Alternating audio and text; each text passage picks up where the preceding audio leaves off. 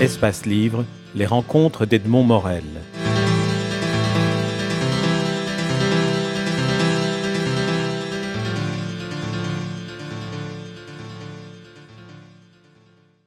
Nous allons passer à l'autre, versant, le, le peuple, et peut-être en faisant une transition, en revenant sur cette, question de, l'écriture romanesque.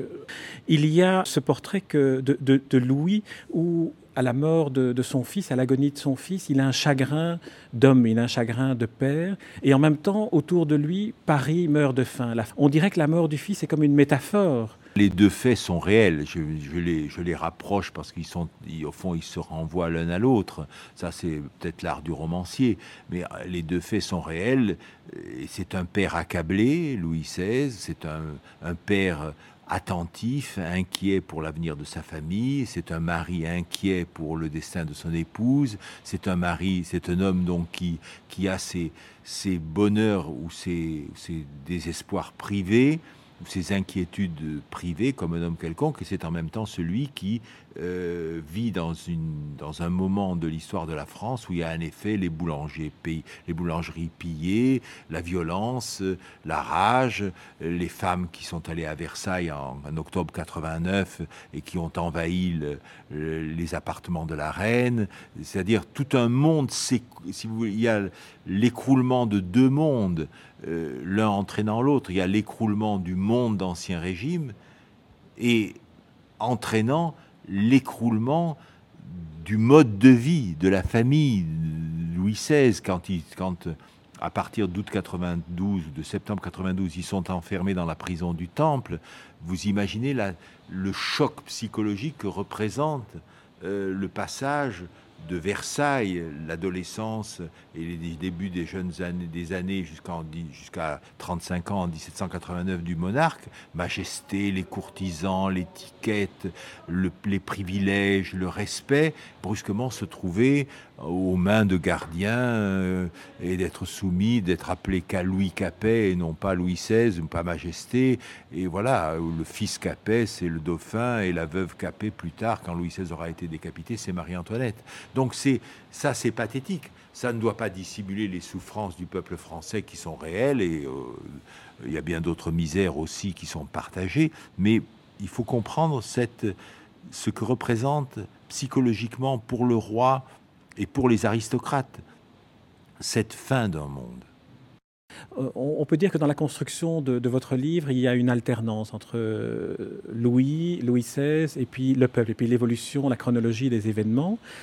Vous, vous avez euh, ce, ce, perso enfin, ce, personnage, vous avez ce témoin qui est le libraire Ruot. Est-ce que ce n'est pas quelqu'un que vous auriez bien voulu être? Est-ce que ce n'est pas finalement une sorte de, porte-parole de l'historien à venir à l'intérieur de la population? pas changer un, une seule virgule de ces lettres. Hein. Je veux dire qu'elles sont d'une remarquable lucidité, une remarquable pénétration des événements et je les ai trouvés. C'est pour ça que j'ai beaucoup utilisé ces correspondances. Le livre avait été publié en 1976 à peu près. Il était passé inaperçu, mais je l'avais dans ma bibliothèque et il m'avait beaucoup frappé.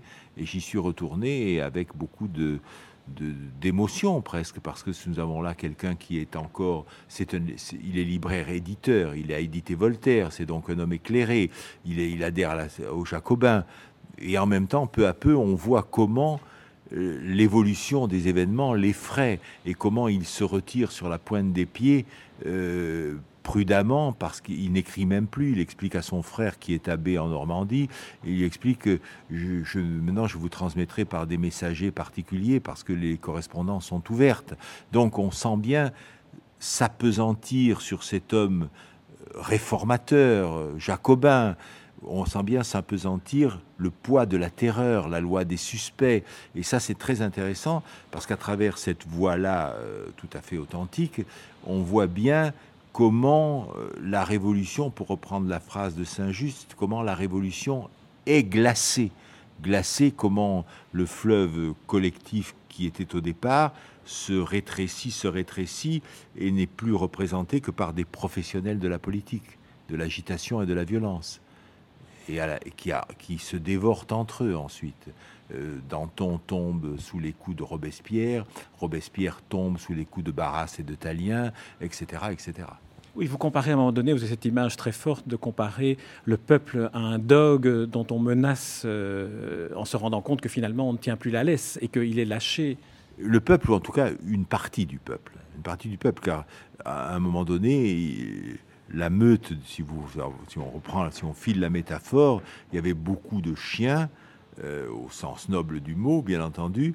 Beaucoup se sont retirés, sont rentrés chez eux parce que, et sont restés les dogs et sont restés ceux qui, ceux qui veulent du sang, les fanatiques d'une certaine manière, et les déterminés qui en même temps font gagner la République, qui sur le plan des victoires militaires réussissent à, impulser l'enthousiasme, à organiser l'amalgame entre les troupes d'Ancien Régime et les volontaires nationaux. Donc les choses sont toujours complexes et ne doivent pas être euh, caricaturé. On ne peut pas lire un, livre d'histoire sans, sans soulever l'importance qu'a la connaissance du passé pour comprendre le présent et peut-être anticiper sur, euh, sur l'avenir.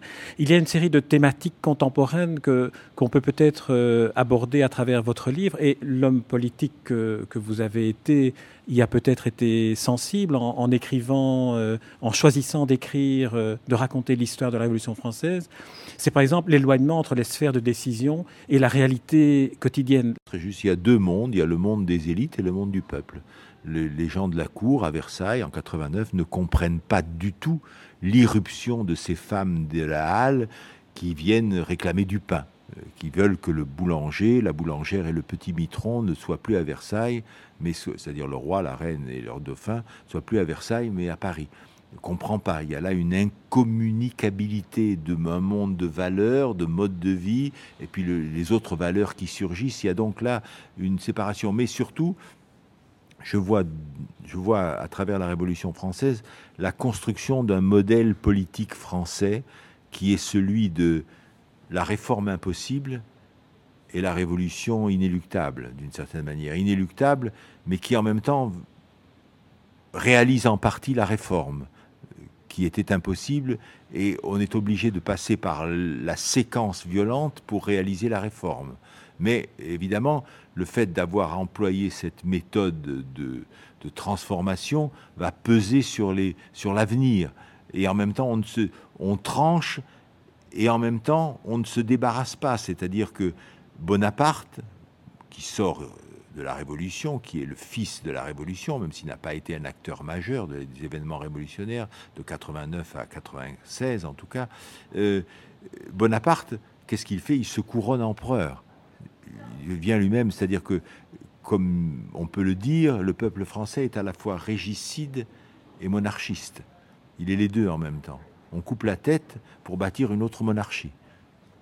Et on essaie de trouver un moyen terme, au fond, pour m'avez entraîné sur le terrain contemporain, la Ve République en France, c'est la tentative de mettre sous le même chapeau constitutionnel à la fois un monarque, le président de la Ve République, et en même temps euh, l'Assemblée nationale, les deux cohabitant comme ils peuvent.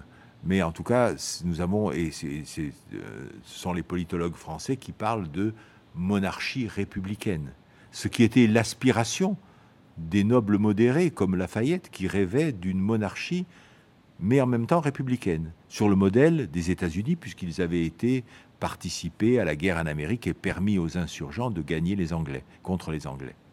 Ce qui est un des, paradoxes, euh, paradoxe, puisque nous avons une monarchie absolutiste qui réclame le droit divin et qui s'en va envoyer des milliers de troupes, sa noblesse éclairée, défendre les insurgents qui vont créer une constitution et qui vont créer une république. Et Benjamin Franklin venir à Paris et dire à Louis XVI, monarque de droit divin, vous êtes celui, vous êtes le souverain qui a rendu les hommes heureux sur la surface de la terre. Donc on est là dans une contradiction totale. Vous ne pouvez pas à la fois être le monarque absolu et celui qui dit vive la République américaine. En fait, il y a un effet de boomerang à un moment donné.